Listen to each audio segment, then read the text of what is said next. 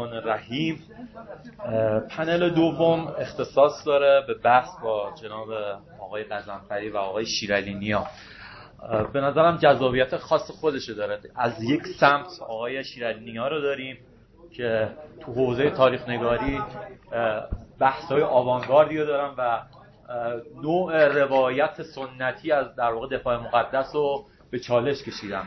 از سمت دیگه هم آقای قزنفری رو داریم که بحث های ایشون خصوصا کتاب راز قطنامهشون که اتفاقا خیلی هم پر اقبال و پر چالش بوده بحث های جدیدی رو مطرح کردن و به نظرم دو سر می‌تونه روایت جنگ باشه و رو در روی این دو روایت می‌تونه کمک بکنه که یافته های جدیدی داشته باشه. به سبب سن با جناب آقای قزنفری عزیز شروع می‌کنیم.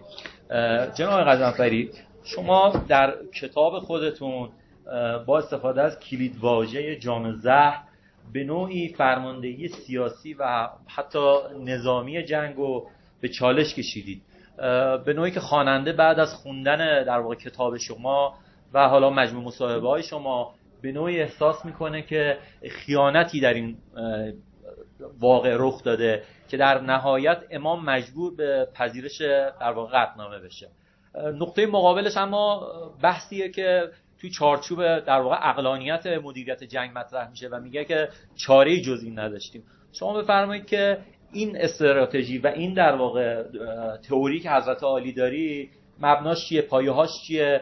و آیا اساسا از نظر امکان سنجی پیروزی ایران امکان پیروزی در جنگ داشته است یا نداشته؟ بفرمایید در خدمتتون. هست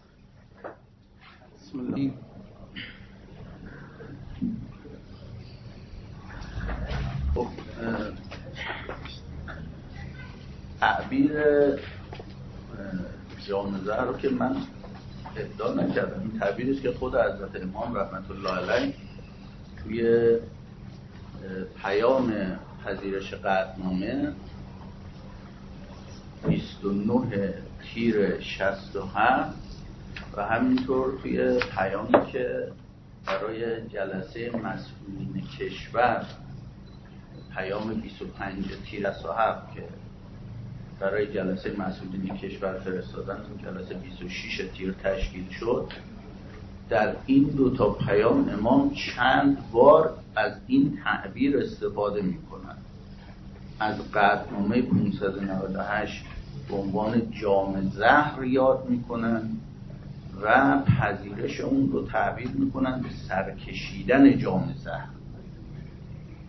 خب جام زهر که مشخصه هیچ آدم عاقلی با اراده خودش هیچ وقت جام زهر رو که سر نمی‌کشه. مگر اینکه کسانی این جام زهر رو و سرکشیدن رو به او تحمیل کنند. خب چیزی که اتفاق افتاد در تیر ماه سال 67 دقیقا همینجور تحمیل جام زهر به حضرت امام. و مسئولینی که این کار رو کردن. مسئولین سیاسی اقتصادی و نظامی. و خب می‌دونید جلسه اون جلسه 23 تیر 67 بود که تو اون جلسه آیه هاشمی شیش هفت گزارش رو میداره جلو حضرت امام. گزارش میر حسین موسوی نخست وزیر وقت رو.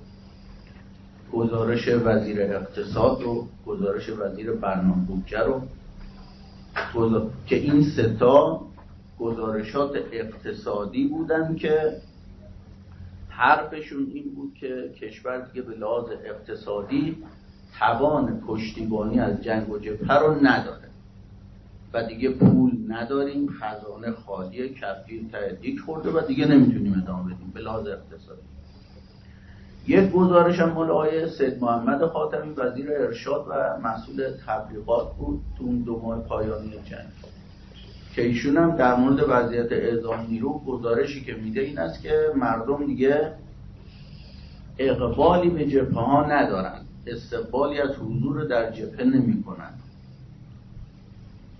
و یه گزارش هم مال رضایی فرمانده وقت سپاه یکی هم مال زهیر نژاد رئیس ستاد ارتش که این دوتا گزارش گزارش نظامی بود.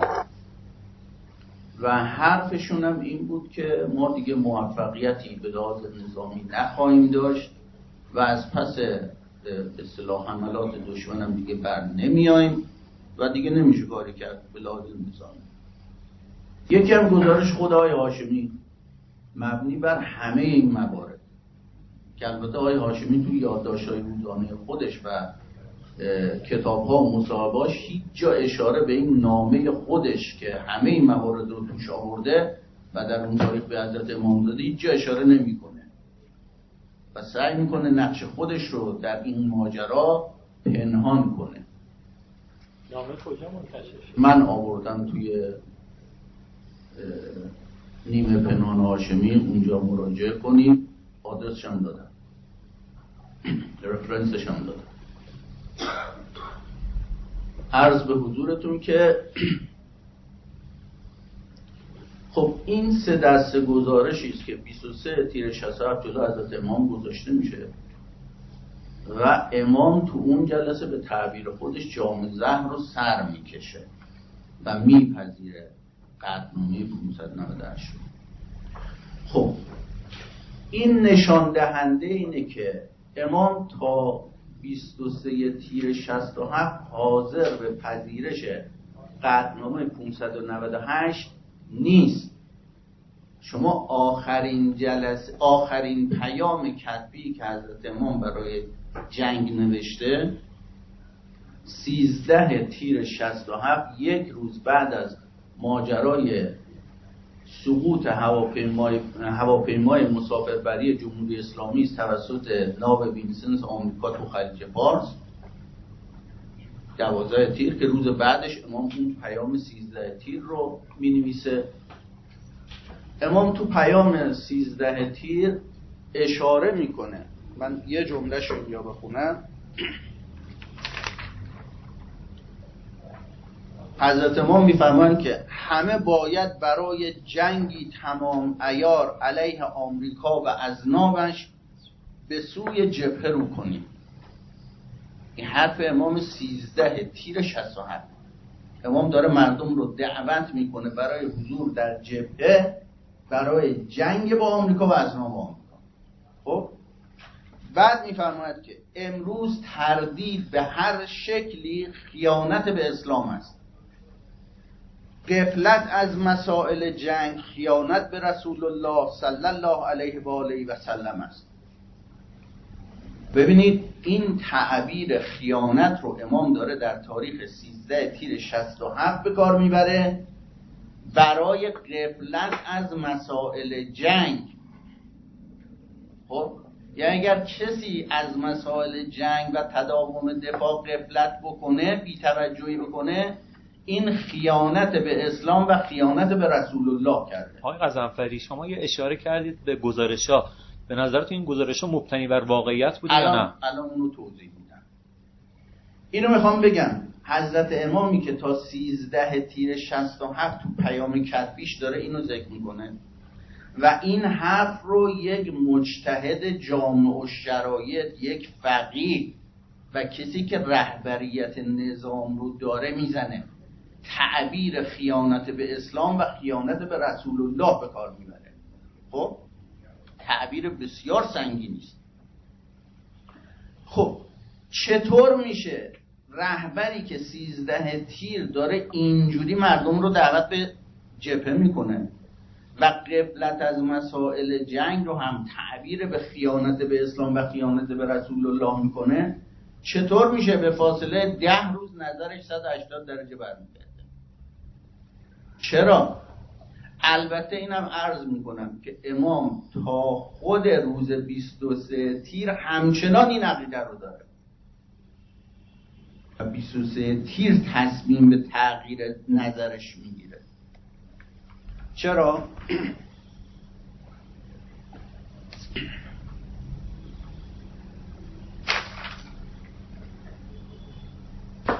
آقای قزنفری تا اینا پیدا می‌کنید به اون سالم فکر بکنید این جلسه رو آقای هاشمی تو یادداشت 23 تیر 67 خودش تو کتاب سال 67ش اشاره می‌کنه. سران قوا پر شدیم رفتیم پیش حضرت امام. بعض کشور و جنگ و جبه و اینا رو برای امام توضیح دادیم. گفتیم اوضاع اینجوریه. امام گفت خب نظرتون چیه؟ ما گفتیم که نظرمون پذیرش قهرمان 598 آیا میگه که امام نپذیرفت قبول نکرد. بعد امام یک جمله گفت که ما نپذیرفتیم. بعد از اون من گفتم اگر پذیرش این مسئله برای شما سخته خب من به عنوان جانشین فرمانده کل قوا این اختیار رو دارم میپذیرم. بعد اگر شما دیدید اوضاع به هم ریخت بگید آقا این مثلا خودش سرخود این کارو کرده من محاکمه که بعد اشاره می‌کنه که امامم این حرف من رو نپذیرفت. این جمله ای که آقای هاشمی تو کتاب سال 67ش خاطرات 67ش نمیگه امام چی گفت. میگه امام یک جمله ای گفت که ما نپذیرفتیم. و توضیح نمیده. این جمله رو مقام معظم رهبری بعدا میگه چی بود. فقط جسارتان تا دو دقیقه جنبندی بله. کنی که بعد برمیگردیم ایشون در تاریخ 8 دی سال 76 حضرت آقا میفرمایند که من خاطره از امام رحمت الله علیه دارم که هیچ کس این را نمی‌داند. یعنی آن روز چند نفر دیگر هم بودند. ولی هیچ کس نگفته است. مطلبی به امام گفته شد. امام گفتند که خیلی خوب. پس من کنار می‌روم. شما یکی دیگر را سر کار بیاورید. و هر کاری خواستید بکنید.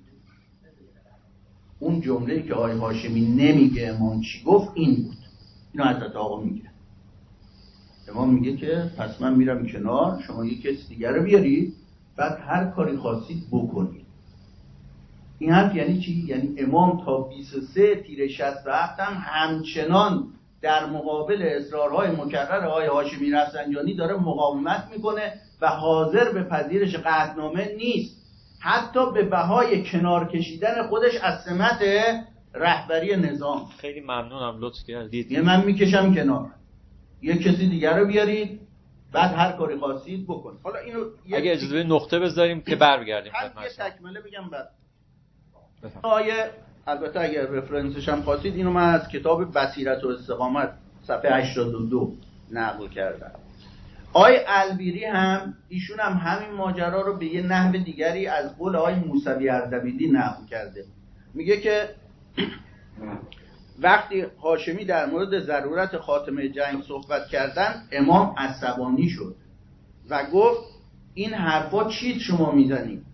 مردم دارن خون می‌دهند شما صحبت خاتمه جنگ می‌کنید. اگر می‌خواهید این کار را بکنید بگویید خمینی دیگر عقلش نمی‌رسد. من را کنار بگذارید بعد کارتان را بکنید.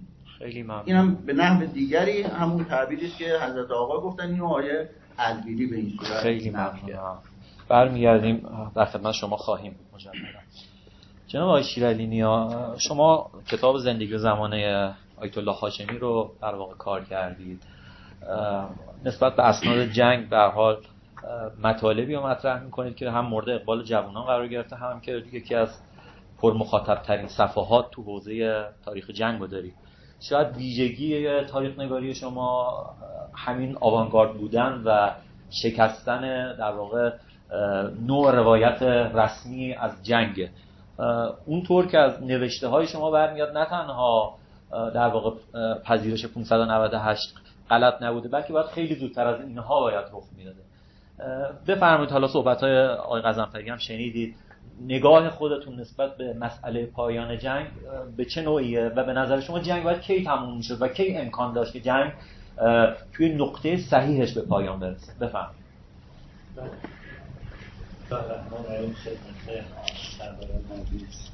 شما آقای قزنفری بزرگوار آقای مختاری عزیز ببینید آقای غزنفری حالا یک مطالبی رو مطرح می‌کنه. مثلا میگه که مثلا یک نامه ای هست که مثلا نوای هاشمی تو هیچ کدوم از خاطراتش نه تو هیچ کدوم از مصاحبهاش اشاره کرده و اینها. بعد مثلا ولی ایشون داره. من آقای غزنفری من رو ببخشید شغل شما جسارتا همین نوشتن یا شغل دیگه ای هم دارید؟ من زنده باشید. چون حالا کتاب راز قطنامه یا صحبت هایی که می‌کنید خیلیاش به نظر می‌رسه که مثلا فارغ از بحث نوشتن و اینها هست. مثلا یه دفعه مثلا اثبات جاسوسی مثلا آقای بهزاد نووی تو کتاب و که از ولش از احتمال شروع میشه چند صفحه میره جلوتر. یه دفعه می‌بینید آقای قزنفری مثلا یک جاسوس بزرگ مثلا آمریکا رو تو کتابشون سید کردن. و اون هم با سند و مدرک هایی که میگم جنس این کتاب و حالا یعنی مروری که کتاب ایشون رو حالا من چون قبلا این کتاب رو خونده بودم کنارش نکاتی نوشته بودم و اینها با مخلوط کردن یه سری وقایعی که خیلیاش می‌تونه به هم ربط نداشته باشه. خیلی جاها مثلا من الان این همون زمان که اینجا خوندم ایشون تو همین کتاب راز قطنامه یه رفرنس فقط به من دادن. جعفر شیرانی ها موج سرخ روایت جنگ در خلیج فارس فاتحان صفحه چیز. که اصلا این مطلب تو کتاب من نیست. یعنی کلا نیست اصلا چنین چیزی نیست. حالا بقیهش هم که من می‌تونم مثال بزنم ولی خب حداقل این چیزی که به خود من رفرنس دادید چنین مطلبی تو کتاب من نیست. حالا اگر می‌خواین یه نقطه بذارید همین یه مورد رو اگر نکته ای دارید در مورد این رفرنس کتاب میشه؟ من نه کتاب ایشون رو نه کتاب شما نه می‌دونم. این که خب. میگن توی کتاب من نیست اگر تر می‌گفتن من این کتاب رو می‌رفتم دوباره نگاه می‌کردم.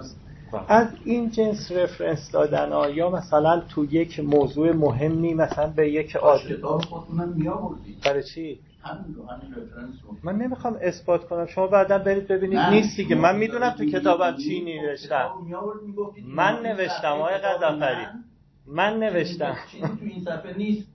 من نوشتم کتابمو. این یه تهمت دارید می‌زنید اینجا. حداقل که همون کتاب خودتون رو میآوردید. می‌گفتید اینا این صفحه که خب. رفرنس داده شما برید این اینو پیدا کردید. بعد من اعلام می‌کنم که تهمت زدم به شما. نیستش.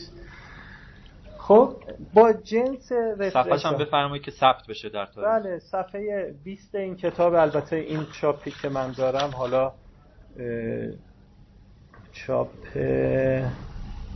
هفتمه. صفحه 20 ارجا دادن به کتاب موج سرخ صفحه 99 حالا به این یعنی جنس روایت هایی که تو کتاب میاد و جملاتی که مثلا ایشون میگم.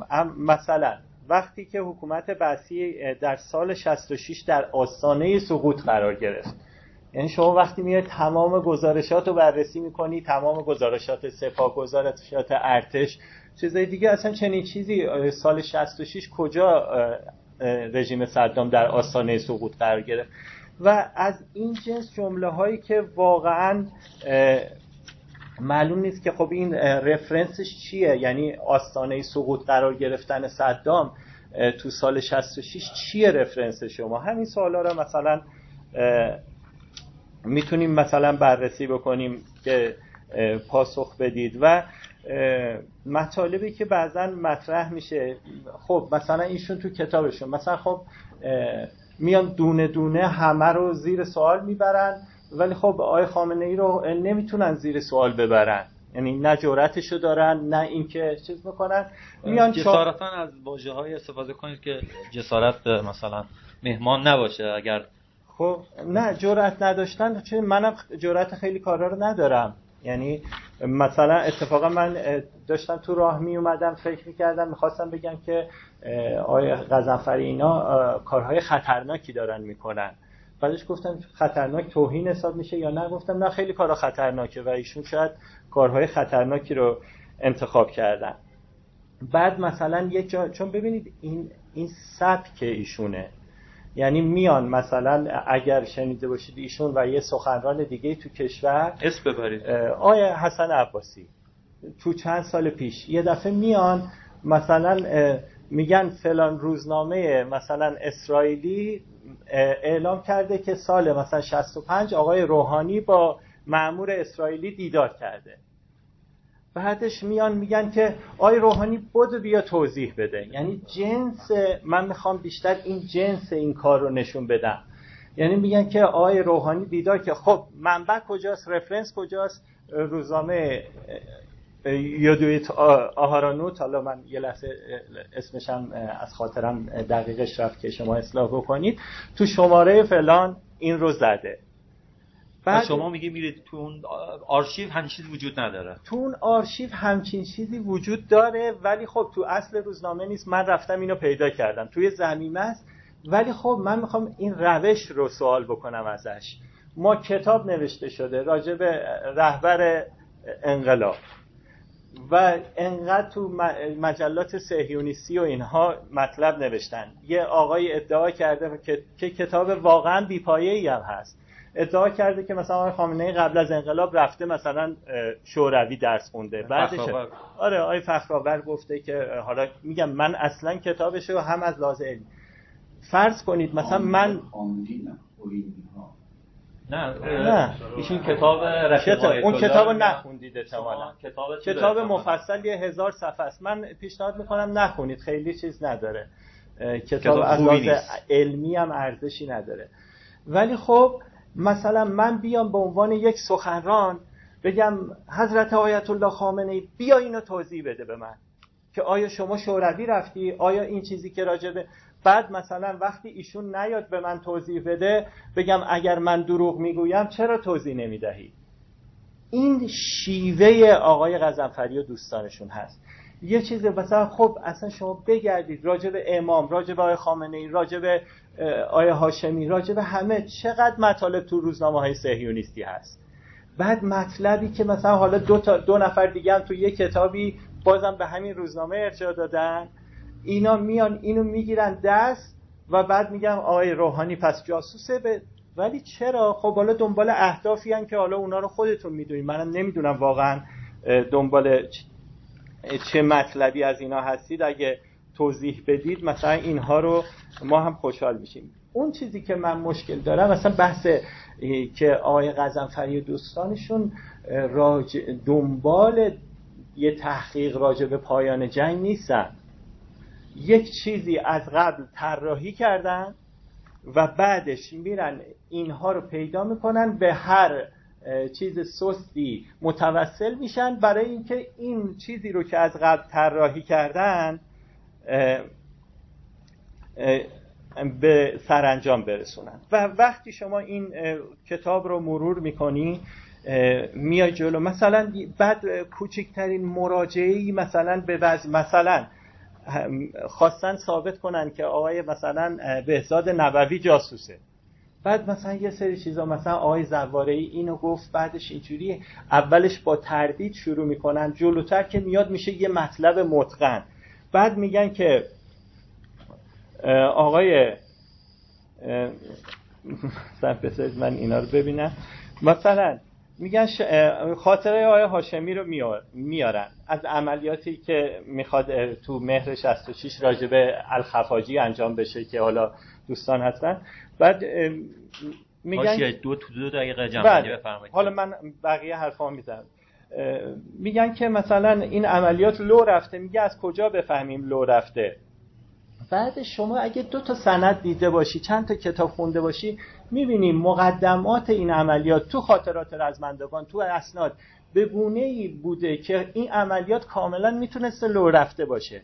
ولی ایشون چون اون مطالب رو ندیده اون اسناد رو ندیده و چون یه طراحی دیگه ای داره ببینید چه چیزی نوشته. نوشته با وجود کسی همچون بهزاد نبوی در میان اعضای کابینه میر حسین مصوی آقای هاشمی به دنبال آن است که بفهمد عملیات طراحی شده علیه آمریکایی از کجا لو رفته است.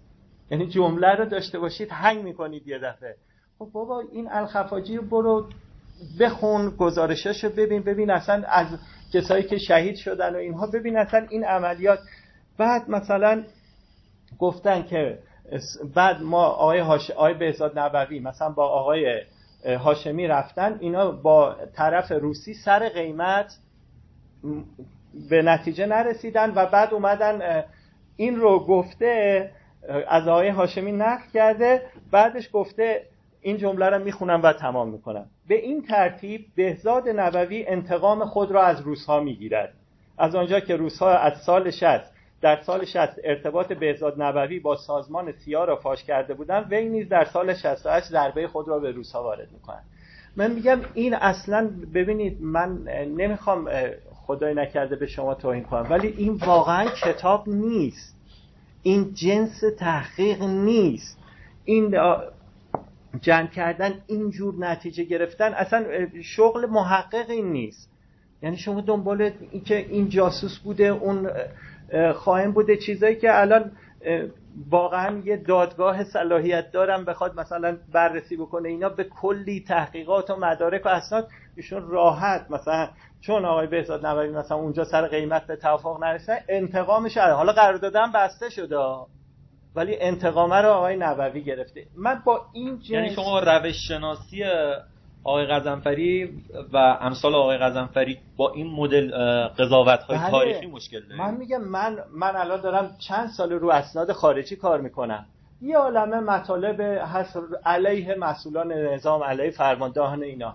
من می‌تونم هر روز بیام تو کانالم بگم آقای هاشمی آقای محسن رضایی آقای شمخانی آقای فلانی این مطلب رو من در فلان روزنامه اسرائیلی دیدم در فلان روزنامه انگلیسی دیدم. شما مگه راجب خود فرزندان بزرگان نظام مثلا مطلب منتشر نشد این ور؟ آیا کسی اومد؟ من نمی‌دونم. همین می‌پرسم شغلشون چیه؟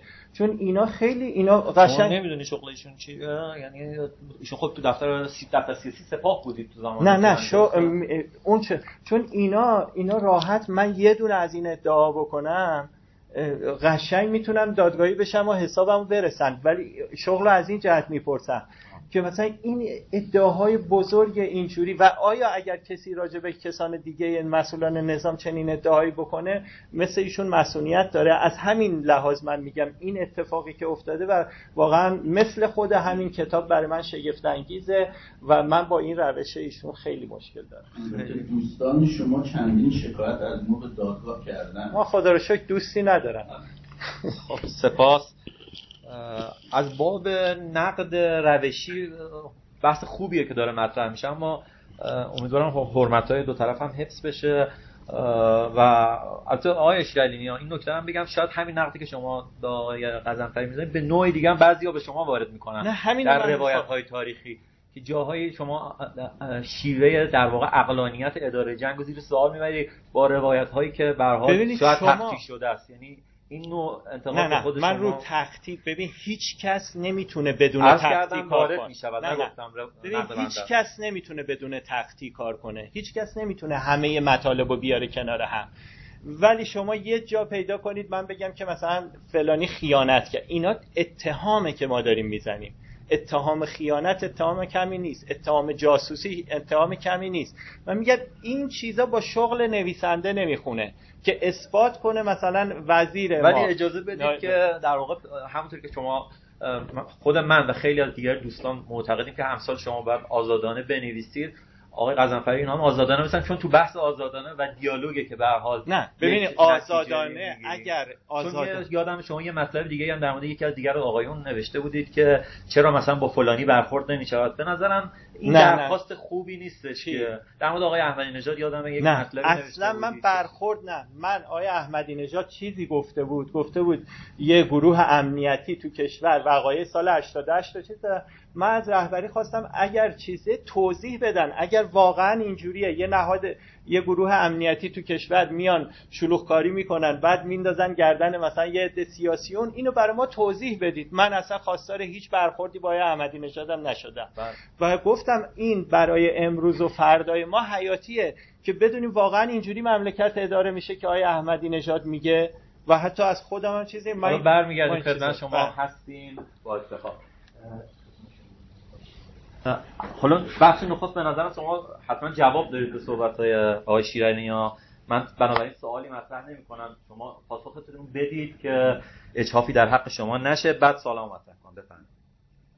خب اینا توصیه کنم که یه مقدار مطالعاتشون رو بیشتر کنن.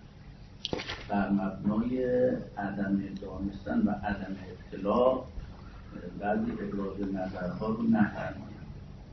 و اگر راجع به آقای بهزاد نبوی اطلاع ندارید. برید یه مقدار مطالعه کنید حداقل بحث ارتباط ایشون با سیای مال سال 60 مال بر سال 60 چیزی که سرویس کاگبه شوروی اطلاع داد.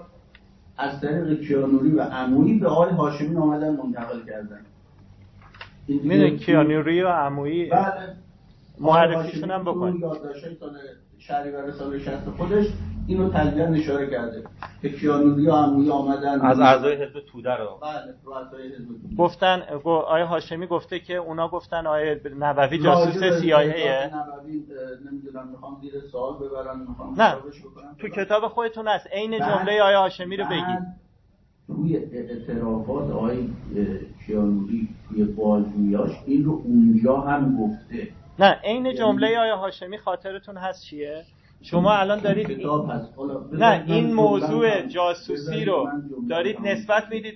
خب اون ور رو نیارید. هم توی بازجویی های اون هست که اگر با اصطلاح دستگاه قضایی بتونید بتونید ارتباطی بگیرید اسناد اون موقع رو مطالعه بکنید هم اونجا هست. همین که آقای غزنفری من با خود- شیوه مشکل دارم شما عیب نداره شما با هاشمی هم اینو گفته. عیب نداره. آیا هاشمی چی گفته؟ عیب نداره شما با شیوه مشکل داشته باش ایراد نداره. نه آیا هاشمی چی گفته؟ دارم ازتون. سوال می‌کنم. تو کتاب هست دیگه من اونجا کتاب هست. شما بگید نمی‌دونید چی نوشته حفظ نیستم حفظ نیستم. نه می‌دونید آیا هاشمی گفته آیا بهزاد نووی کیانوری و اینا اومدن گفتن آیا بهزاد نووی جاسوسه. حالا اجازه بدید نه اینو جواب بدید. بذارید من وسط حرفای شما نپریدم که. اگر بنا بر این باشه من بعد شما صحبت بکنی من جمله به جمله وسط حرف شما میپرم بحث اجازه بدید من. من سکوت کردم شما صحبت کردید. شما هم سکوت کنید من صحبت هم بکنم. بالا. در مورد اینکه چرا سال 66 من گفتم که عراق رو به افول بود و ما در موضع قدرت بودیم. بعد گفتم که. این بله گفتم از خودش میگه ما همچی چیزی نداشتیم. خب برید حداقل اعترافات برخی از سران ارتش عراق رو نگاه کنید ببینید آیه ارتش بود نزار الخزرجی رئیس ستاد ارتش صدام اینو یه نقلی سرلشکر علایالدین خمس از ایشون نقل می‌کنه. میگه هنگامی که الخزرجی در سال 1987 یعنی همون سال 66 به ریاست ستاد مشترک ارتش منصوب شد از صدام پرسید قربان یادتان میآید در سال 1983 مقاله‌ای در مورد گرفتن ابتکار عمل مجدد نوشته بودم؟ اکنون مجبوریم جنگ را تمام کنیم. چون بر لبه پرتگاه هستیم. همه منابع موجود را مصرف کرده ایم و توان افراد را تحلیل برده ایم. تا آنجا که برخی از آنها ده سال در ارتش خدمت کردند. اکنون حتی یک سال دیگر هم نمی‌توانیم به این جنگ ادامه دهیم و باید با به دست گرفتن مجدد ابتکار عمل جنگ را تمام کنیم خود ارتش بود نظار الخزرجی هم یه مصاحبه با روزنامه الحیات داره. میگه این احتمال وجود داشت که جبهه عراق از هم فرو بپاشد. عراق نمی‌توانست ادامه بدهد. چون درآمدهایمان ته کشیده بود و بدهیهایمان وحشتناک شده و تلفات انسانیمان به نسبت جمعیت کشور بالا رفته بود. در حالی که در طرف مقابل ایرانی ها از نظر عددی بر ما برتری داشتند. ایران در آن زمان با بخش های کم حجمی از سپاه پاسداران در جنگ شرکت داشت. خب این چیزی که خود برخی از فرماندهان ارشد عراقی گفتم و از این طرف توی صحبت های مسئولین جمهوری اسلامی هم شبیه به این رو ما داریم.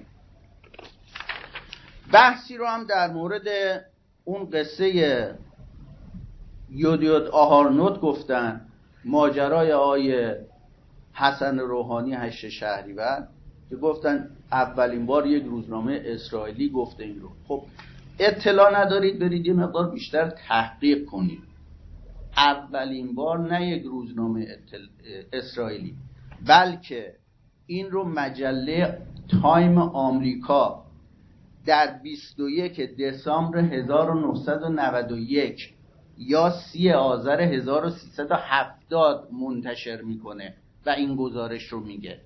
خب نمی‌دونید برید مطالعه کنید آقای غضنفری یه سوال اینجا مطرحه. از منظر روشی دارم می‌پرسم. آیا هر data یی که در یک نشریه غربی مطرح شده باشه شما می‌تونید بهش استناد بکنید نه. وقتی شما در کنار شواهد و قرائن دیگر بگذارید من یه خرده می‌خوام و... ادبیات آقای شیرعلی‌نیا رو نرم کنم این سوال مطرح کنم. آقای شیرعلی‌نیا میگه که آیا همین اطلاعات مثلا در رابطه با حضرت آیت الله خامنه ای هم باشه شما میرید روی این دست بذارید که بگید Time مثلا اینجا در مورد آقای خامنه ای اینو نوشته یا نه. فقط چون که مثلا یک جریان سیاسی شما هستید و از پیش به دنبال محکوم کردن آقای هاشمی آقای نووی هستید این اطلاعات سلکت می‌کنی. سوال سوال روشی ها. یعنی من بله. به شخصیت محترم شما اصطلاح به اصطلاح فقی میگن شما اگر خبر خبر واحد باشه خب شاید خیلی نتونید بهش استناد بکنید.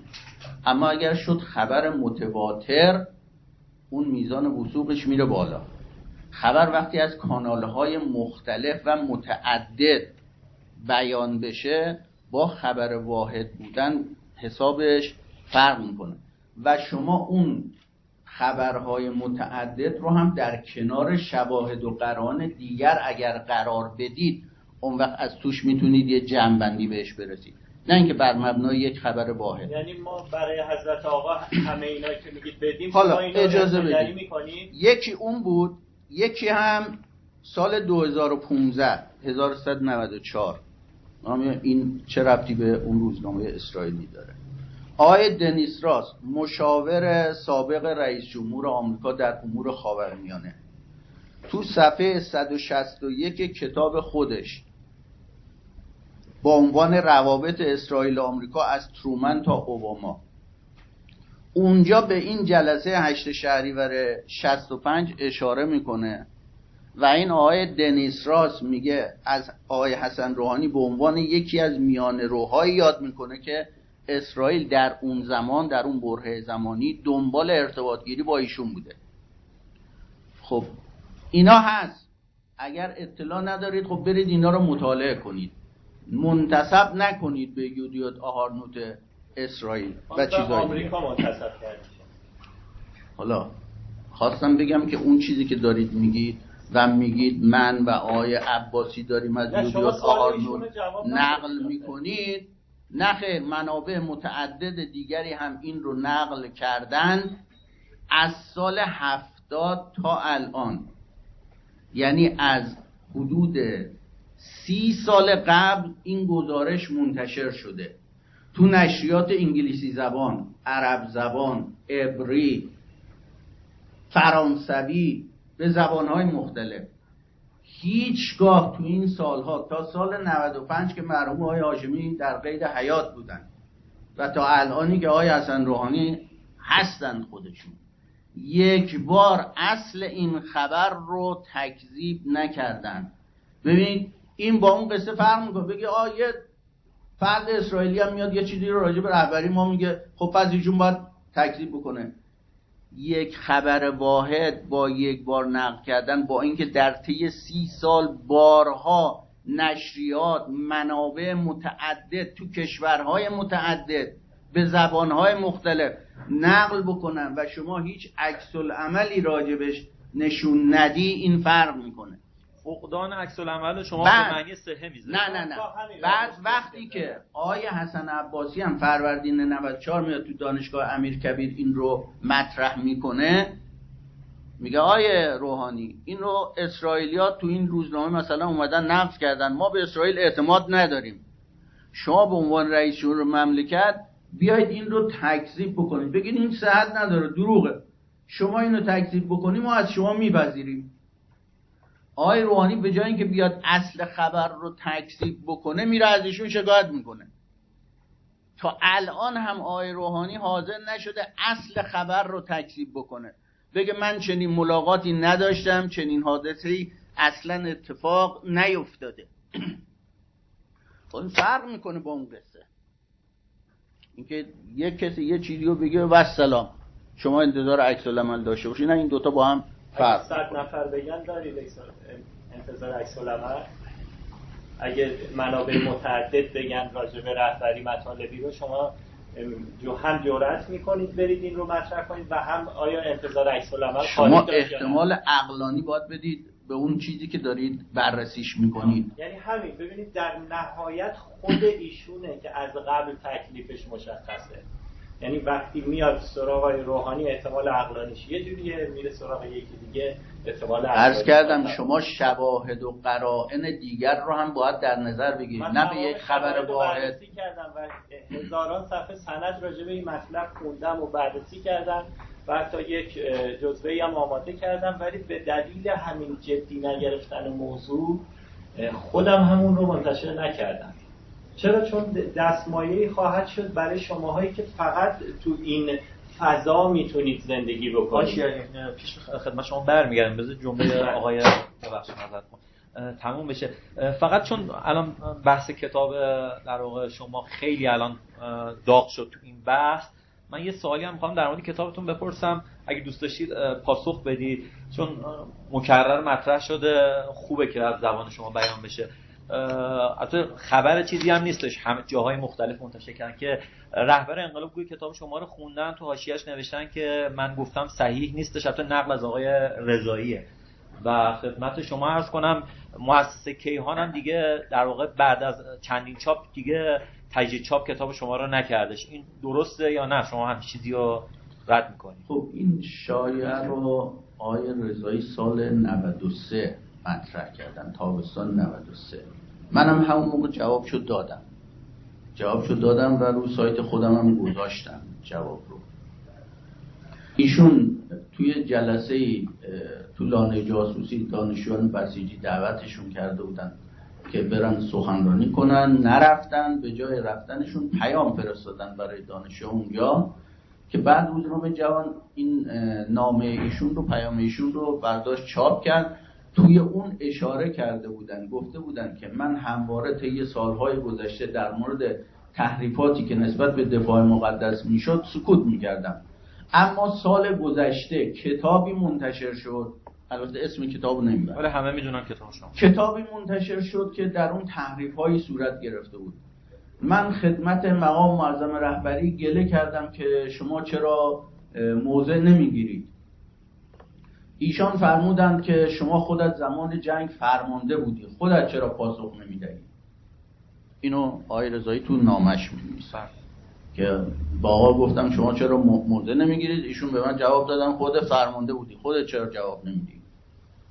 بعد در ادامه ایشون می که مقام معظم رهبری فرمودن من این کتاب را خواندم و در حاشیه آن نوشتم این خلاف است. سه تا کلمه فقط. این خلاف است و سلام خب؟ بدون اینکه بگن اصلا این یعنی چی خلاف است به چی داره اشاره می‌کنه؟ من دو سه روز بعدش یه نامه به خود آقای رضایی نوشتم. برای دبیرخانه مجمع به آدرس ایشون فرستادم و گفتم که شما یه همچین مطلبی رو گفتید بعضی سایت ها هم گفتن منظور آقای رضایی کتاب راز ردنامه بوده. خب لطف کنید بگید شما دقیقا از مقام معظم رهبری چی پرسیدید و پاسخ ایشون به سوال شما دقیقا چی بوده؟ که خب هیچ جوابی ما ندادن. بعد گفتم که من البته به سایت, سایت اطلاع رسانی دفتر مقام معظم رهبری مراجعه کردم. تو اخبار اونجا چیزی در تایید صحبت شما ندیدم. یعنی تلویحا به ایشون گفتم که این شما این حرف رو داری از جانب خودت نسبت میدی به رهبری. و گفتم که شما اگر به هر جای این کتاب ما هم ایراد و اشکالی دارید لطف کنید با ذکر صفحات مربوطش بگید استدلال خودتون رو هم بیان بکنید تا ما تصحیح کنیم مطالب رو. از سال 93 تابستان 93 تا الان آی رضایی یک خط به ما جواب ندادن. حتی به اندازه یک خط. بعدم انتهاش گفتم که من آمادگی خودم رو برای مناظره با جنابالی در مورد پایان جنگ و پذیرش قدنامه اعلام می‌کنم تا ببینیم کی حقیقت رو بیان می‌کنه و چه کسی حقیقت رو مطالب رو از مردم پنهان می‌کنه. کتابتون تجدید چاپ شد در کیهان؟ بله از سال 93 تا آخرین چاپی که من خبر داشتم مال تقریبا دو سال پیش چاپ 18 همش اومد بیرون. یعنی حدود 70 هزار نسخه ازش منتشر شد. من جاهای دیگه که همین سال ازم کردن به دوستان می‌گفتم. می‌گفتم آقا راز قدنامه رو کجا چاپ کرده؟ مؤسسه کیهان. مسئولش کیه؟ آقای حسین شریعت مدار نماینده رهبری. چطور میشه رهبری با این کتاب موافق نباشه اما در طی این سالها یک بار با آقای شریعت مدار راجع به این قضیه تذکر نداده باشه. حداقل در حد یک تذکر که آقا فلان کتاب رو دیگه منتشر نکنید یا نمی‌دونم جمعش کنید یا فلان بخشش رو حذف کنید یا فلان جملهش رو تغییر بدید. خیلی ممنون. یه تذکر. یه تذکرم من طی این سالها از سال 92 تا الان از آقای شریعت مداری نشنیدم راجع به این قضیه. و این شایعه بود که متاسفانه آقای رضایی منتشر کرد و تا الان هم حاضر نشده که توی مناظره ما یا دانشگاه قم و دانشگاه مشهد ما رو دعوت کردن اما هم ایشون رو برای مناظره. من گفتم من حرفی ندارم ولی بعید می‌دونم ایشون قبول بکنه و نیومدن ایشون. سپاس لطف کرد جناب آقای اگر اجازه بدید بریم سراغ محورای حالا نمی‌دونم فکر کنم شما بنا دارید که کتاب همچنان نقد کنید.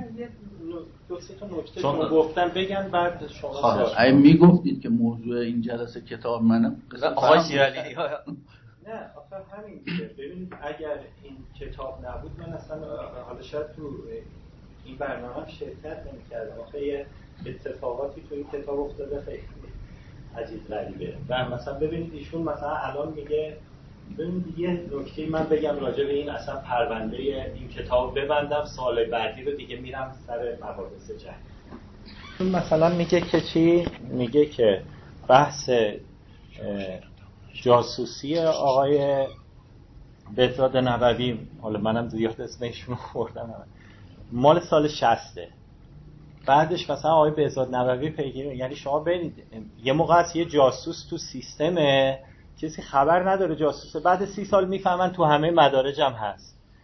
ولی ایشون میگه آقای بهزاد نبوی بحث جاسوسیش مال سال شسته بعدا اینجا از آقای زوارعی یه جمله اصلا اون جمله ای نوشتن آقای هاشمی نوشته که آقای کیانوری و اینها از حزب توده اومدن از آقای بهزاد نبوی سه آیت کردن. شکایت کردن مثلا. و چیزهایی گفتن مثلا راجب بعد میگه آیه هاشمی هم اینو گفته. خب کجا گفته مومن؟ نگفته آیه هاشمی. اصلا اسمی از جاسوسی نیورده بعد اینا رو مثلا که حرف زواره این جنس این کتاب و جنس روش آیه غزفری و دوستانشون است من حالا همین میگم همجوری پراکن. ببین مثلا تو تیرماش از جنس روش شما و دوستانتون علیه من. که گفتید من دوست نه شما و دوستانتون. شکایت چی منظورتونم؟ گفتم دو سه تا شکایت از من کرد. نتیجه چی شده؟ ببینید الان منم با آقای محسن رضایی خواستم مناظره کنم نیومد. من نمیگم نه آقای محسن رضایی از من ترسید. شاید اصلا نخواست به هر دلیلی نخواست. من بیام بگم مثلا من انقدر تقاضای مناظره دادم به آقای رضایی. من تقاضای مناظره دادم مثلا الان آقای تاجزاده درخواست کرد با رهبری صحبت بکنه. یا هر کسی دیگه آیا دلیل اون نیومدن های اینه که پس من حرفم حقه؟ اینه که پس من این که میگن خبر متواتر من اینو بررسی کردم. تو ضعیفترین منابع اشاره به اینا شده. این همه کتاب تو خارج از کشور راجع به ماجرای مکفالین نوشته شده. این همه سند گزارش تاور همه اینها موجوده. ایشون رفتن چهار تا چیزی این ورور کاملا ضعیف. و بدون اعتبار رو پیدا کردن. مثلا میگن خب آقای روحانی جاسوس اسرائیل من اصلا با آقای روحانی یا کسی دیگه کار ندارم. همین روش. و این روش کلا تو این کتابه و من میگم این روش چه چیزی بار میاره و اونی که میگم این روش خطرناکه یعنی چی؟ ببینید مثلا تو تیر ماه 61 آقای احمد متوسلیان و یه تعداد دیگه دیپلمات‌های ما را گروگان می‌گیرن. روش آقای غزنفری چیه؟ آقای غزنفری میگه که می‌خواد بگه که آقای هاشمی اینا به اینا اهمیت ندادن. چی کار می‌کنه؟ میگه بد نیست با هم نگاهی به یادداشت‌های روزانه جناب رفسنجانی بعد از 14 تیر 61 بیاندازیم. بعد رفته از 15 تیر 61 تا 6 دیما. یه سری چیزها رو از تو خاطرات در آورده. افتار را در مجلس بودم و شب به خانه آمدم. افتار مجلس آش و تخم مرغ و کره مربا و میوه بود. حالا اینا یه تیکه های از خاطرات هاشمی سبکشه هم هست. مثلا اون چیزی هم که خورده بعدا تو اون چیزاش اشاره می‌کنه. با کمک پاس 22 تیر. با کمک پاسدارها جوجه کباب درست کردیم. نمی‌دونم شب جمعی از فامیل مهمان ما بودن. این اون روشیه که میگم دقت کنید. یعنی اینا رو می‌کشه بیرون. یاسر با شوخی ضربه‌ای به دستم زد که مجروح شد. می‌خواست مرا در غفلتا در استخ بیاندازن بچهش اومده هولش بده. بعد می‌رسه تا دوشنبه شیشه دی. شام کوفته برنجی و شلغم داشتیم. درست؟ یعنی از تیر ما که مثلا گروگانای ایرانی رو گرفتن. بعد حالا جمله جناب غزنفری که خودشون هم اینجا هست بعد از اینها داره نتیجه می‌گیره. چی میگه؟ یه همون گونه که ملاحظه می شود جناب آقای هاشمی در یادداشت‌های روزانش در حالی از ذکر جزئی ترین و بی ترین مسائل نیز غفلت نمی اما ذکر خبر مهم ربایش فرمانده قهرمان عملیات فتح المبین و بیت المقدس و اینا در روز 14 ایرما خودداری می‌کنن و برای این نتیجهشه. حالا اینکه چرا خودداری کرده آقای هاشمی؟ ممکنه ده تا دلیل داشته باشه. یا اصلا توی خاطراتش نکاتی بوده که بعدا کنار گذاشته. اصلا هر چیزی بوده. اما آقای غزنفری چی میگه؟ برای او و همراهانش حتی به اندازه یک شام کوفته برنجی و شلغم نیز اهمیت قائل نمی شود یعنی من مشکلی که دارم با این روش اصلا من کاری به این وقتی روش یک کتاب اینجوریه اصلا ببخشید مسخرت من بیام. ایشون میگه بیاید نقد کنید اینو بنویسید. وقتی اصلا روش از اساس مشکل داره من بیام بگم که فلان مطلب گفتی تو کتاب من نیستم ما مسئله اصلیمون با روش شماست. یعنی روشی که استفاده می‌کنید علمی نیست. رجوع رجوعتون استنادتون به منابع. در اهمیت منابع هیچ کدوم از اینا رعایت نمی‌کنید. بعدش میگید که مثلا بیایم اینجا. و اون نکته که میگم خطرناکه بعد چون من می‌خوام راجع مسائل جنگ صحبت کنم اتفاقی که میفته چیه؟ ببینید آقای بهزاد نبوی از سال 60 جاسوسیش معلومه به قول ایشون نه به قول من. بعد مسئولیت های مختلف داره وزارت خونه داره نایب رئیس مجلس میشه همه اینا رو داره میاد شد آقای روحانی که از سال 65 با اسرائیلیا دیدار کرده حداقل از فلان تاریخ هم تایم به قول ایشون نوشته. که برای ایشون هم مثلا مسجله. حالا به من که تایش بگید که مدیریت کل امام زیر سوال نه اصلا امام نه. میگم این کاری که حالا همینه. میگم ایشون وقت نتیجه این کتاب اثبات ناکارآمدی سیستم ولایت فقیه. ولایت فقیه که هر لحظه داره گول می‌خوره یه سری جاسوس دورشو گرفتن. نمی‌تونه از آقای زواره نقل کرده گفته آقای زواره رفت پیش امام امام از آقای رجایی گفت چرا این آقای رجایی آقای بهزاد نبوی رو مثلا اینجوری اوورد بالا یا هر چیزی. بعد اون امام داره مثلا آقای موسوی رو با وجود آقای بهزاد نبوی در کنارش و اینها داره مثلا هی بالا پر میده مثلا بحثش. یعنی نتیجهش چی میشه؟ من میگم اگر امامی که این همه تو این مسائل تونستن دورش بزنن تونستن هر کاری می‌خوان جاسوسا رو رشد بدن تو سیستم. کار بکنن اینا این امام چرا باید ما به حرفش راجع به اینکه الان صلاح نیست قطنامه وزیرش بشه اعتماد بکنیم؟ از کجا معلوم این هم از همون جنسایی نیست که آقای قزنفری میگه؟ اما نه من میگم این بحثی نیست. ایشون میگن مگه از 13 تیر ماه چه اتفاقی افتاد؟ از 13 تیر ماه به بعد 21 تیر 21 22 تیر عراق اومد تا دهلوران هم اومد.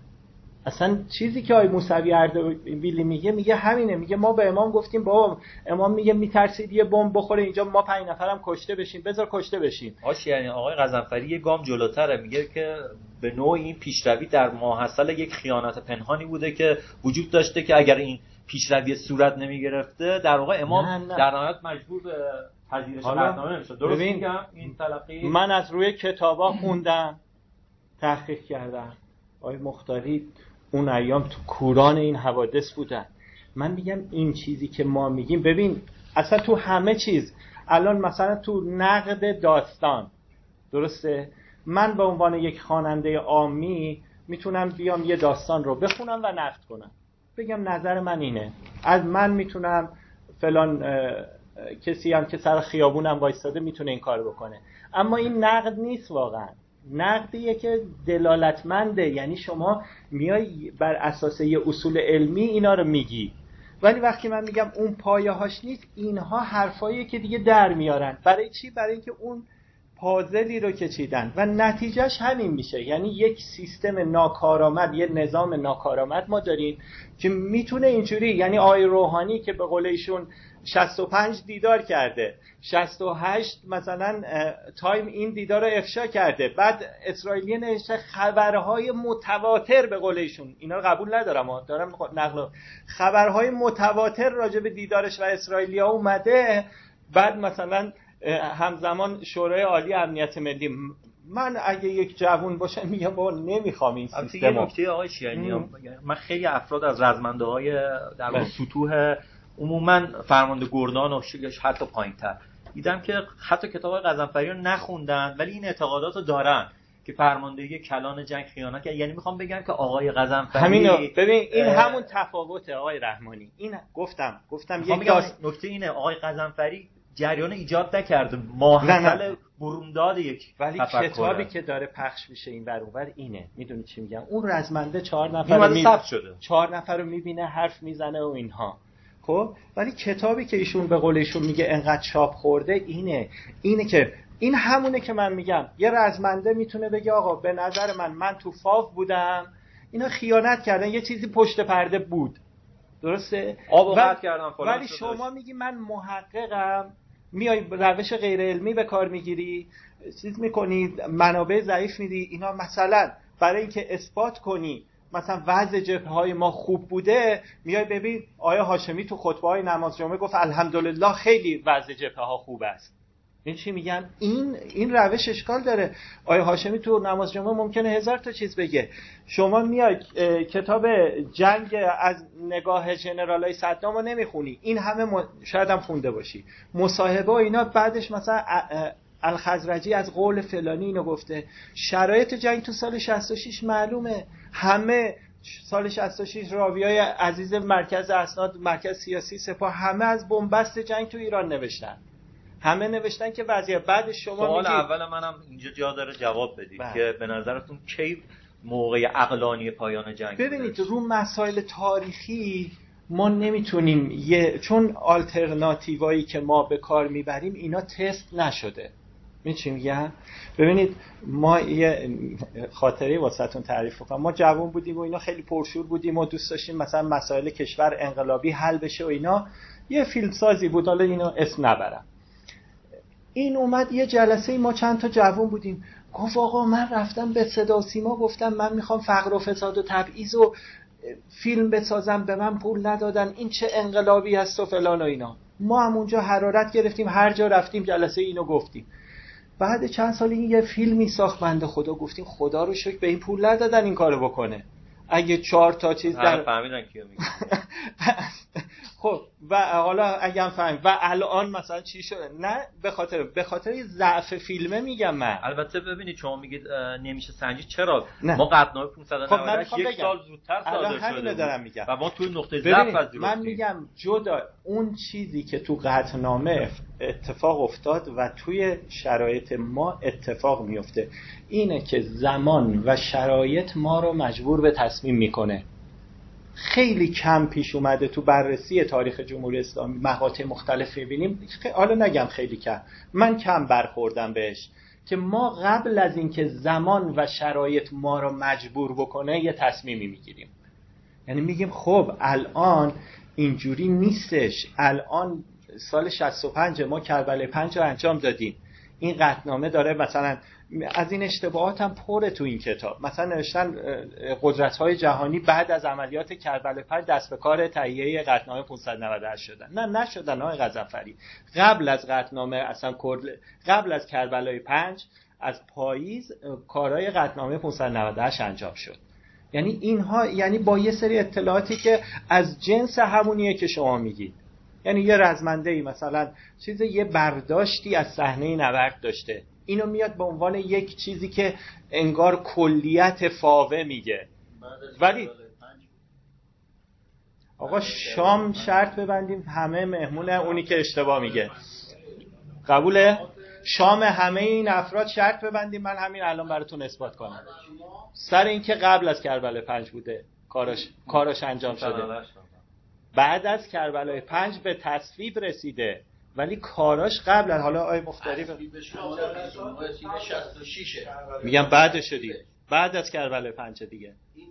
بعد از کربلا 5 می‌کنه آقا صحبت آقای محسن رضایی را ول کنید. اسناد سازمان ملل منتشر شده اسناد مذاکرات منتشر شده. صحبت آقای رضایی ول کنیم. صحبت آقای هاشمی هم ول کنیم. نه صحبت رو به جاش استفاده کنید. من میگم اگه صحبت آقای هاشمی رو تو نماز جمعه ول کنید این توصیه‌ای بود آقای مختاری آقای رشید به من گفت.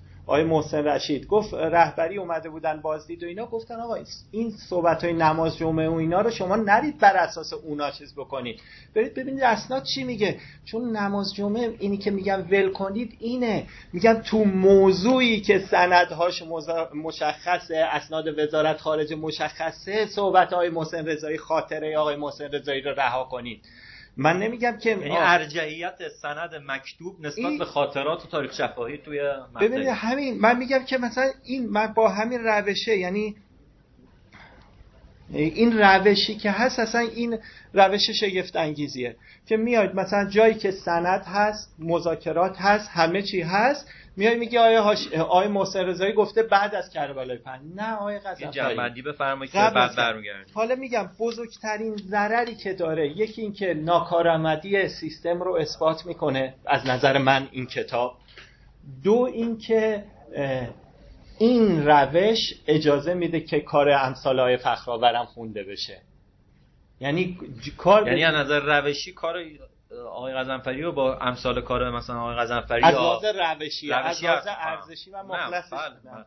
آره. از لحاظ روشی اینه و من با آقای غزنفری با هم یه جور تو همین فرق بله وقتی البته من با آقای غزن ببینید توی اروپا شما میرید یه بقالی اگه به شما سیدی بفروشه پدرشو در میارن. مردم هم نمیرن از یه بقالی سیدی بخرن. مثلا چون دی فروشی دی حالا قدیمی شده همین چیزای نرم افزاری اینا فروشگاه خاص خودشو داره. آقای غزنفری حق داره میگه مخاطب من اینو خونده و پسندیده. ولی من میگم این خطرناکه چون باعث میشه فردا این روشه که شما میگید راجع به آیه هاشمی آیه بهزاد نبوی آیه روحانی میگید یکی هم خارج کشور بلند میشه میگه این اسنادشه. این چی میگن؟ این روزنا... چیز روسی گفته اینجا گفته اونجا گفته اینا گفته. این سندش هزار صفحه کتاب می هزار صفحه کتاب می برای اینکه یه چیزی رو اثبات کنه. اصلا از بعد منی که مثلا محققم و اینا خیلی هم از من پرسیدن. گفتن نه. گفتم با این که اصلا آقای خامنه ای مثلا روسیه رفته باشه تمام اسناد و اینا مشخص می‌کنه و هیچگاه شما نمی‌تونید تمام اسناد رو به نحوی دست بزنید که مثلا یه ماجرا مخفی بمونه. وقتی اسناد ساواک افراد مختلف هست و اینا اینو میاد ولی این کتاب ها باعث میشه که اون کارها هم رو بیاد. یعنی نتیجهش این میشه که آقا اگر من حالا تو همین که انتقادم زیاد به نوشتای من هست ولی من تو همون نوشتای تلگرامی که دارم از یه جایی کاملا تمام منابع رو دقیق زدم. چرا؟ برای اینکه اگر کسی قراره بره ببینه بره ببینه بگه آقای شیرانی اینجا رو با نامردی تقطی کرده. این چیزی هر کسی می‌تونه بره اون صفحه کتاب رو بخونه بگه که آقا مثلا این چیز. ولی این که ما بیایم مثلا با این اتفاقات بخوایم مثلا اینجوری رقم بزنیم بحث اشتباهی اگه راجع به جنگ سوالی بود ببینید اون چیزی که جامعه نه شما نه هیچ جواب سوال ما رو نمی‌دید. ببینید جامعه زهر از نظر اون چیزی که من بهش رسیدم اون شرایطیه که امام درش گرفتار شد. یعنی امام امام دیگه بالاخره امام می‌دونه تو جبهه چه خبره. امام می‌دونه خیلی از جوونا فقط به حرف امام رفتن شهید شدن. یا پای این وایستادم پای حرفای. این امام وقتی میگه من از هر آنچه گفتم گذشتم این از هر جام زهری سنگین تره من میگم شرایط ما رو رسوند به جایی که شرایط تحمیل کرد به ما میگم من گفتم مشکل تاریخی ما اینه که زودتر از اینکه شرایط تحمیل بکنه ما تصمیم هایی نمی‌گیریم که بخوایم مثلا بگیم الان آقای رضایی بعد مثلا مثلا سی سال از جنگ میگذره میگه اگه مثلا چیز الان رو داشتیم شاید سرمون رو نمینداختیم پایین از مرز رد بشیم بریم خرمشهر بخوایم شما نمی‌دونم تشریف داشتید یا نه؟ آقای الله کرم آقای علایی داشتن صحبت کردن آقای غزنفری که بودن از ابتدا. آقای الله کرم یک نکته ای گفت که البته من تصمیم کنم گفتم برخی از رزمنده ها ایشون به عنوان یک فرمانده و یک بله. سردار سپاه. گفتم ما امکانی اینو داشتیم که حتی در واقع بغداد هم بگیریم. اما آقای هاشمی نگذاشتن. که آقای علایی هم جواب دادم به ایشون که ایشون چرا نگذاشتن؟ یعنی اساسا چرا یک فرمانده نباید پیروزی یا فتح به دست بیاره؟ یعنی چه چیز بالاتری برای یک فرمانده همینه الان ما انتخابات ریاست جمهوری برگزار می‌کنیم. همین امسال که برگزار کردیم خب از لحاظ رقابت هم کمی کم رنگ بود. ولی همین وعده ها رو ببینید. یکی میگه بورس و مثلا من تو دو ماه حل می‌کنم یکی میگه سر آیا ما تو رأی دادنمون این حرفا رو باور نمی‌کنیم. بعد من میگم نیرویی که میگه من 1500 تا گردان می‌خوام باید بگه من با 250 تا گردان شاکار کردم 1500 تا گردان رو به من بدید. ببینید حق آقای غزنفری هم, هم من این جمله رو بگم و تموم. همون موقع آقای درودیان میگه بحث 1500 گردان چیست؟ میگه تو جمع خودمون این صحبت بود که آقا اومدیم امام گفت اصلا 1500 گردان. ما 1500 تا فرمانده درجه یک داریم بالا سر این 1500 تا گردان بذاریم. یا نه میگیم سه سال چهار سال هم زمان می‌خوایم برای اینکه فرماندهانمون رو تربیت بکنیم. حالا میگم این جنساییه که مخفول میمونه و کاری هم که تو این چند ساله به واسطه من تشکر می‌کنم از آقای غزنفری و دوستانشون که اون بحثای اسرائیلی رو باب کردم ما رفتیم جستجو کردیم بعد خودش یه بحث مفصلی شد که الان حالا به زودی خورد خورد اسناد شما منتشر می‌کنید باز قطنامه دو شما بنویسید. نه نه. راجب نگاه خا... منابع غیر ایرانی به بله، مسائل بله، ایرانه. بله، بله. یعنی راجب اسناد خارجی اینها رو از جاهای مختلف داریم دسته‌بندی می‌کنیم. مثلا ممکنه خود من فضا مثلا کلا منتقل بشه به این فضا. یعنی فضایی که اون جنبه که کسی حالا خیلی بهش توجه نکرده بتونیم اون رو پوشش بدیم و سپاس از یه زاویه دیگه هم نگاه بشه. من عذرخواهی می‌کنم. قزنفری اگر اجازه بدیم به بحث در واقع پایان جنگ هم یه اشاره بکنیم. شما می‌تونید تو حین بحث به مطالبی که آقای هم گفتن در واقع پاسخ بدید آیا اساسا ما در جنگ پیروز شدیم؟ یعنی با این تفسیری که وجود داره یعنی هم آقای شیرالینی ها به نوعی میگن ما مجبور شدیم در مجبور بودن پیروزی نهفته نیستش. هم شما میفرمایید به امام جام زهر رو در واقع تحمیل کرد. با این تفسیر من جوونی که جنگو ندیدم احساس می‌کنم هیچ پیروزی وجود نداشته. یعنی به نوعی حتی تحمیل شده دیگه شکست خوردیم یعنی اگه تاریخ بذاری کنار. این تلقی درست غلط شما بفرمایید خب قبل از اینکه این سوالتون رو پاسخ بدم اون تیکه ای که آقای شیرالینی ها اشاره کردن من میگم که اگر قضیه بهزاد نبوی و جاسوسیش و فلان و این چیزا اینجوری باشه پس یعنی که زیر سوال رفتن مدیریت حضرت امام در اون بره نه کجا این خبره؟ اگر بر این مبنا بخواید بگیرید خب این هشت سالی که دوستان شما بر سر کار بودن در این هشت سال گذشته و ماشاءالله خدا برکتش بده. گاندو یک و دو رو فعلا ساختن. سه و چهار و پنج و شیش هم باید تا ده بسازن راجع به نفوذی های تو این دولت. پس بفرمایید که اینها یعنی که زیر سال بردن مدیریت مقام معظم رهبری چه ربطی داره؟ این به اون چه ربطی داره؟ جاسوس داره کار خودشو می‌کنه رهبری هم سعی می‌کنه اداره کنه و مدیریت کنه جامعه رو. که سطح فرماندهی که خود رهبری بله که به حداقل برسه زیانهای وارده. خیلی مواقع ممکنه رهبری نسبت به یک فردی شناخت لازم رو نداشته باشه یه موقع هست نه ممکنه شناخت هم داشته باشه. یعنی امام نسبت به هاشمی شناخت داشته است یا نداشته است؟ بله بله. پس بنابراین امام مدیریت می‌کنه سعی می‌کنه از توانمندی های افراد که طیف های مختلفن گرایشات مختلف هستن از توانمندی هاشون در راستای منافع کشور استفاده کنه در عین حال نقطه ضعف های اونها رو سعی می‌کنه مدیریت کنه. تا اونجایی که امکان جسارت نمی‌کنم مناظره با شما حالا بکنم که سوالات ایشون که توی بحثایی مطرح شده بله. بی پاسخ نمونه. شما توی صحبت خودتون فرمودید که چون در واقع کیهان زیر مجموعه رهبریه و کتاب جلوش نگرفته به نوعی رهبری پس بنابراین مخالفتی با کتاب نداشته. نه با این نمیگم مخالفت فرماندهی جنگ هم نه نه. می‌تونیم ارزم نبود با همین تفسیر و با همین ارزم نبود مخالفت نداشتن. احتمال داره اون جمله ای هم که آقای رضایی گفتم که ایشون ف... مقام معظم رهبری فرمودن من در حاشیه‌اش نوشتم این خلافه است. ممکنه این خلافه است رو واقعا ایشون نوشتن. اما مثلا کنار یه پاراگراف کتاب یه جمله از کتاب که این جمله مثلا خلاف است یا این پاراگراف خلاف است. خب نه کل کتاب. رضایی تلاشش این بود بگه که آقا کل کتاب رو ایشون گفتن این خلاف است. خب در صورت که اینجوری نیست. اصلا رهبری دعبش این نیست که راجع به یک کتاب اینجوری نظر بده. تقریزهای مقام معظم رهبری و بر کتابهای مختلف تو این سالها منتشر شده. شما ببینید اصلا دعب ایشون نیست اینجوری نظر بده. اونم راجبه کتابی که حدود 700 تا رفرنس داده. حالا ولی به قول های شیرالینی ها ایشون مدعی هستن که رفرنس های ضعیف. که من قبول ندارم اینو. ولی آه 700 تا رفرنس داره حداقل. ایشون نگفت ضعیف. و؟ غیر دقیق در مورد کتاب خودشون بله. گفتن. منم گفتم این تهمت باید کتاب خودشون هم می آوردن نشون می‌دادن. آ این صفحه من تو این صفحه من همچی چیزی نیست. خب اون سالی که حضرت علی فرمودید قصه جنگ که اگر ما معتقد به جام زهر باشیم یعنی پس شکست خوردیم؟ نه.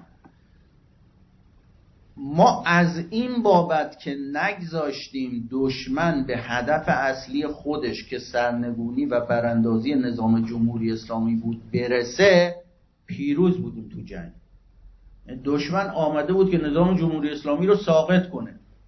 و ما توی 8 سال دفاع مقدس نگذاشتیم دشمن به این هدف خودش دست پیدا بکنه.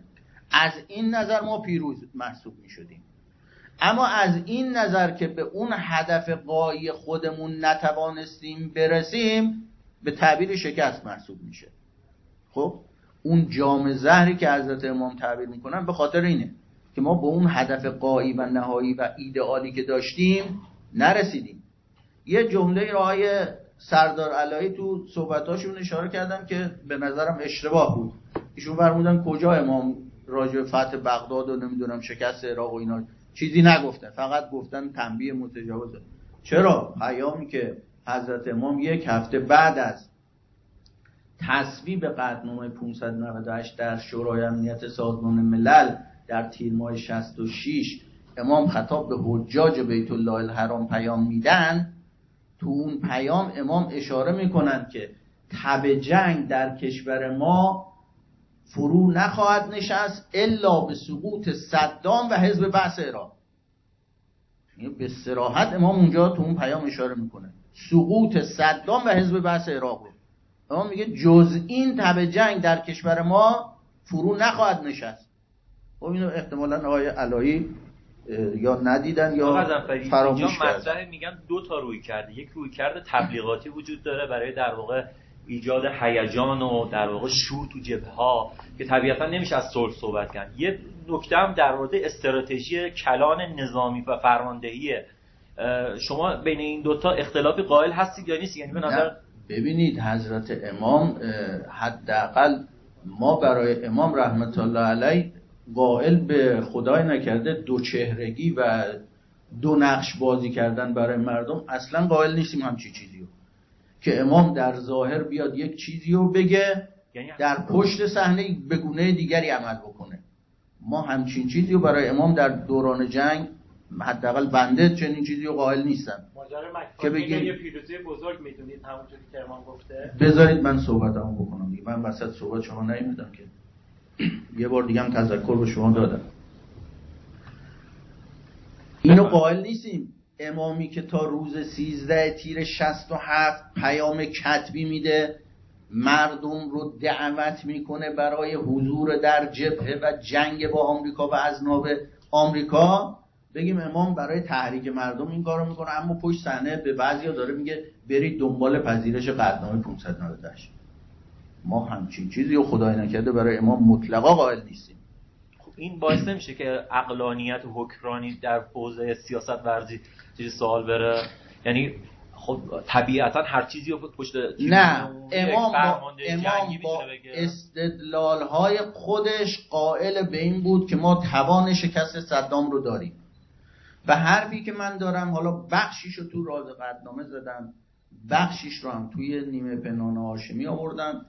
بخش دیگرش رو هم حالا که مجموعه اینها میشه انشالله اگر خدا توفیق بده در قالب یه مطلب دیگری در آینده انشالله منتشر خواهیم کرد. اونجا خواهید دید که ما برخلاف اون گزارشاتی که در 23 تیر 67 جلو حضرت امام گذاشته میشه گزارش اقتصادی گزارش اعزام نیرو و گزارش نظامی که بنده معتقدم هر ستاش خلاف واقع بود و صحت نداشت براشم مستند دارم امام به استناد اون به اصطلاح مستنداتی که خودش داشته و اعتقاداتی که خودش داشته معتقد بوده ما می‌تونیم صدام رو شکست بدیم. این رو هم پس این روایت که میگن در واقع امام گفته وارد خاک عراق نشید که تقریبا الان متفق القول دیگه که اکثر اینو آیه به اصطلاح علایم اشاره کردن. این مال سال 61 سر قضیه خور... آزادی خرمشهره. که اونجا وقتی میگن بریم ادامه بدیم امام میگه نه وایسید سر من. بعد استدلال مسئولین نظامی که همون به اصطلاح آیه زهیر نژاد آیه رضایی استدلال می‌کنن که سر مرز بودن ما یعنی که توی حدود 1300 کیلومتر مرز ما مثلا کلی لشکر نیرو بذاریم و هر روز این درگیری رو داشته باشیم اونورم 500 متر یک کیلومتر اونورتر قوای صدام می‌تونن تو داخل خودشون وایسن و با خمپاره و توپ و اینا همه شهرها و روستاهای مرزی ما رو بزنن هر روز.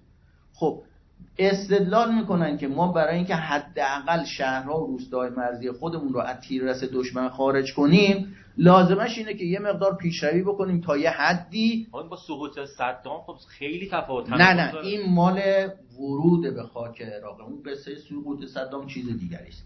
این مال بحث ورود به خاک عراق. که امام هم براش شرطم می‌ذارن. نمی‌دونم از جایی برید که حتی امکان مردم غیر نظامی نباشن.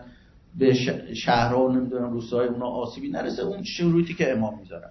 این مال این بود. من صحبت شما دیگه نمیام که شما توی بله. اون سه تا گزارشی سه دسته گزارشی که دادن گزارش اقتصادی و, سیا... و ازام نیرو و نظامی ستاش خلاف واقع بود.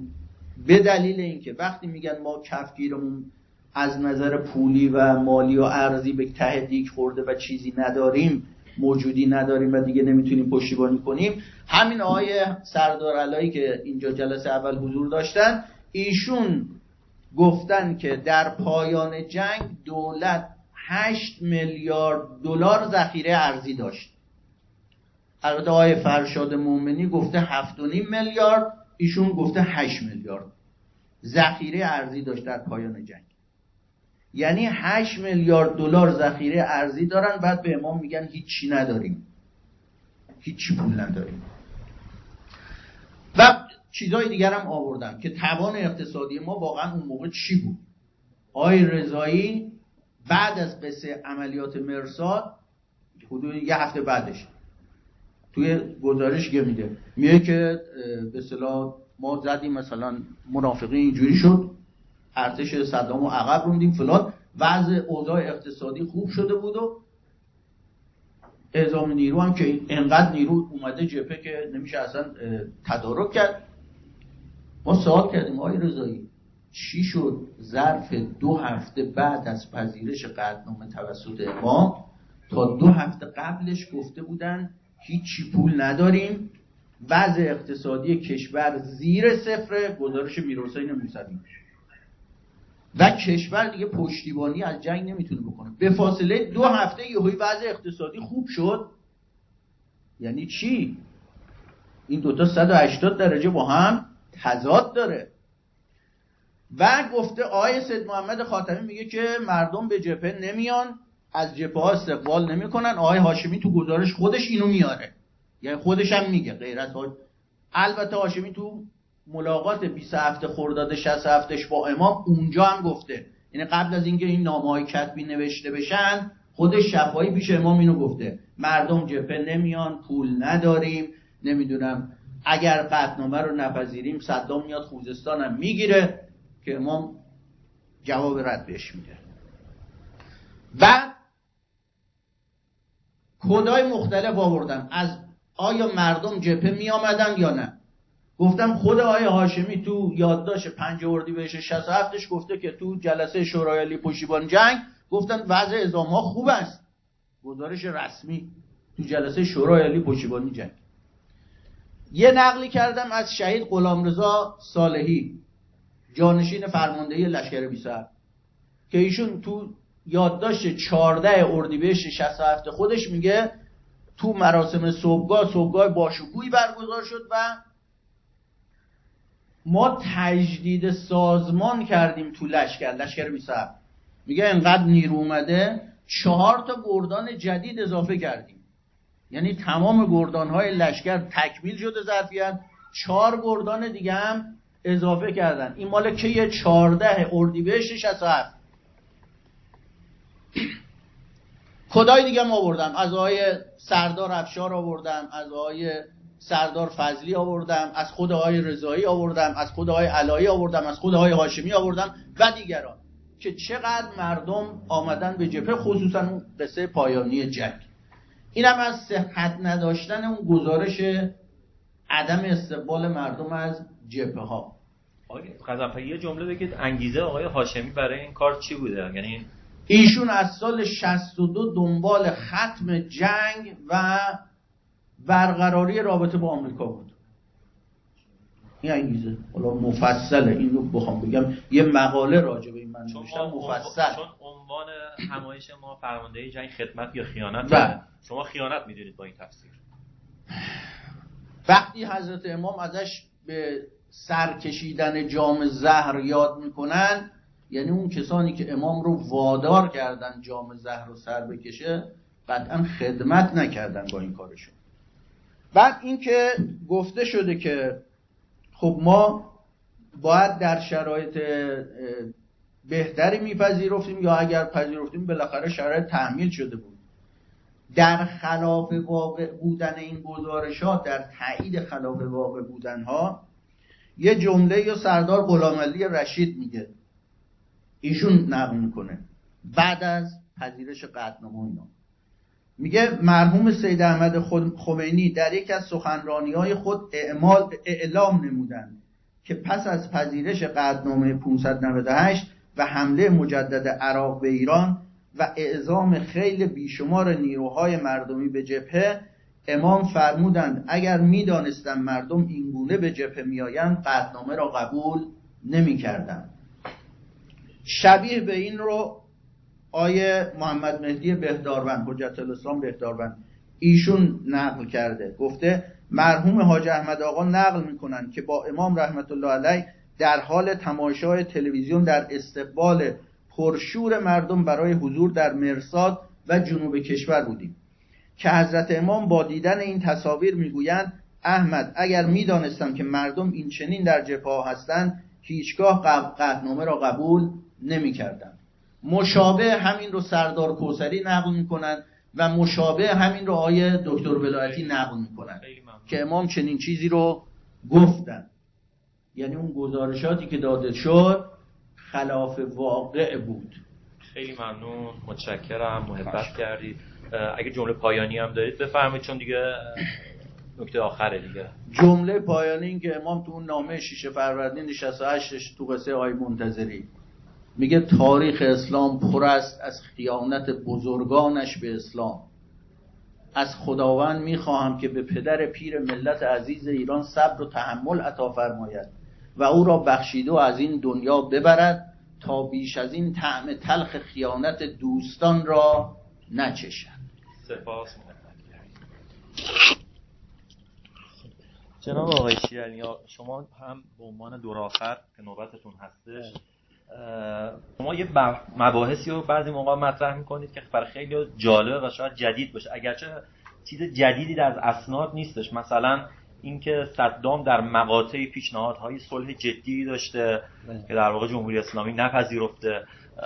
تلقی شما اینه که اون مقطع در واقع به نوعی اقلانیت دیپلماسی وجود نداشته. اقلانیتی تفکری برای پایان جنگ وجود نداشته که چه قراره باشه. آیا این پیروزی بزرگ محقق خواهد شد با توانایی و استعدادهای ایران یا نه؟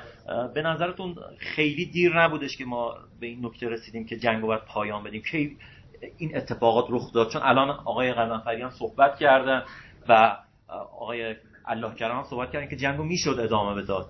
و شما دقیقا تو نقطه معکوس این روایت هستید. نه اصلا جنگو اگه می‌شد ادامه داد ادامه می‌دادن به نظرم. یعنی اسناد و شواهد میگه به هیچ وجه جنگو نمی‌شد ادامه داد و اون حضوری هم که بعد از قطنامه مردم اومدن یه حضور احساسی بود که دیدن منافقین حمله کردن و اینها یه جو یعنی قبلش که عراق دوباره حمله کرد بعدش هم منافقین حمله کردن یه جو خیلی بدی شد. و شرایط به گونه ای بود که این اتفاق افتاد و دیگه چاره ای نبود هم توی بحثاش. از حالا پیشنهادهای صدام اینا می‌شد فکر کرد ببینید این ما من نمیگم من میگم اصلا ما تو خیلی چیزها تجربه نداشتیم از اول انقلاب. و همین بی تجربگی تو تمام امور دهه 60 داره دیده میشه. شما یه بحثش دیپلماسیه بحث قطنامه است. یه بحثش هم حتی مثلا تو برخورد با مثلا مسئله روسبی ها یعنی تو اغلب موارد ما تجربه نداشتیم. اگر اراده ای بود و برنامه ریزی می‌شد برداشت من اینه که می‌شد زودتر تموم کرد و دیگه وقتی خب قرار ما قطنامه 598 رو بپذیریم یک سال بعدش هم آره چرا یک سال بعدش بپذیریم؟ چرا وقتی که یه خورده اوزامون بهتر هستش بپذیریم؟ نه اینکه من نمیگم اصلا صدام در آستانه سقوط بود و به هیچ وجه قبول ندارم. یعنی ماجرا ماجرای دیگه ایه. من یه سوال از آقای این که این جمله از شما هست آقای غزنفری که من این کتاب رو برای افشای خیانت سران فتنه نوشتم؟ جواب بدید شما در مصاحبه گفتید من این کتاب رو برای افشای خیانت سران فتنه نوشتم. فقط بله خیر می‌خوام نوبت منه. ممکنه گفته باشم. بله. همین. من این رو تموم می‌کنم. ببینید چیز من همینه. ایشون این کتاب رو برای افشای خیانت به قولشون سران فتنه نوشتن. این همین یعنی بزرگترین آسیبی که تو این پژوهش هست همینه که یعنی من تصمیم می‌گیرم یک افشاگری بکنم یک مقصد سیاسی رو تعریف می‌کنم و بعدش میام بر اساس اون دنبال شاهد میگردم. مثلا دیگه ببینید از شما از فرماندهان مختلف بپرسید. از همین دوتا عزیزی که آیا الله کرم و آیا علایی با هم مخالف صحبت می‌کردن. ببینید که مثلا آیا این جمله مثلا ایشون چند تا خاطره از آقای هاشمی آورده که مثلا فرمانده واحد فلان از آقای هاشمی از محسن رضایی گله کرد و اینا. بعد نوشته از مجموع مطالب فوق مشخص می شود که روی کردهای محسن رضایی در میان پرسنل و مسئولان فرماندهان سپاه از مقبولیت کافی برخوردار نبوده است. یعنی این همه فرماندهان از آقای الله کرم بپرسه آیا محسن رضایی من خودم خیلی بهش نقد دارم ولی مقبول بود آقای مختاری؟ نبود. تو بین فرماندهان سپاه تو اغلب یه عده مشکل داشتن. با ایشون از سال 63 دیدگاهشون متفاوت بود. ولی شما نمی‌تونی بگی آقای محسن رضایی در میان اغلب فرماندهان سپاه مطلوب نبود. من قصم همینه. یعنی این کتاب اصلا همینه. اگر اجازه بدید چون تایم برنامه البته ما برنامه با تاخیر قبلیاش هم خوندم. گفتم چند تا از فرماندهای سپاه کردستان و اینا نمونه آوردید اومدن پیش آقای هاشمی. تو اگر تو یک دقیقه جمع بندی کنه البته شما دو دقیقه بیشتر بله من ولی تموم تموم می‌کنم. همینه. چیزی که هست این کتاب و کلا روش و سیستم آقای غزنفری روش غیر علمی و غیر دقیقه و با نیت قبلیه. یعنی اینکه می‌خوان سران فتنه رو افشا بکنن میان مثلا کتاب می نویسن می‌خوان مثلا آقای روحانی رو نقد بکنن میرن دو تا مطلب از روزنامه اسرائیلی و آمریکایی برمیدارن که اصلا تو منابع بسیاری از منابع مورد توجه قرار نگرفته. میفرمایید دنبال بله. کشف حقیقت به معنی پژوهشی که بله. مخالف نظرشون باشه برسن نه. اصلا شیوه همینه که از قبل تکلیف مشخصه و ما باید بگرد. عین دو نفری که مثلا من میگم الان این اه، 100 گرمه شما میگی 50 گرمه دوست داریم اون ترازوی یه جوری اونو نزدیک بله. اونی که ما میگیم نشون بده و این روشیه که دوستان دارن. زنده باشید. تشکر می‌کنیم از آقای قزنفری 70 صفحه مطلب نوشتم نه یه صفحه و دو صفحه. آقای قزنفری کتاب تماس رو میگید یا اون کار دیگه‌تون رو میگید که مثلا یه خطش اون مطلبه ببخشید. ولی مثلا من 40 خودم صفحه اومده یه علاقه مطلب دارم. ادامه پیدا کنه ولی چون من چون برنامه یه برنامه دیگه بله بله کلاب بله بله، از این جهت. اینا چی؟ دارن خیلی ممنون. محبت کردید آقای قزنفری محبت کردید برنامه بعدی ما با حضور آقای هاشمی و حجت الاسلام پروازی با مدیریت جناب آقای مختاری که به حال شناخته شده هستن از راویان مطرح و در واقع راوی فرمانده وقت سپاه بودن اه، اداره خواهد شد.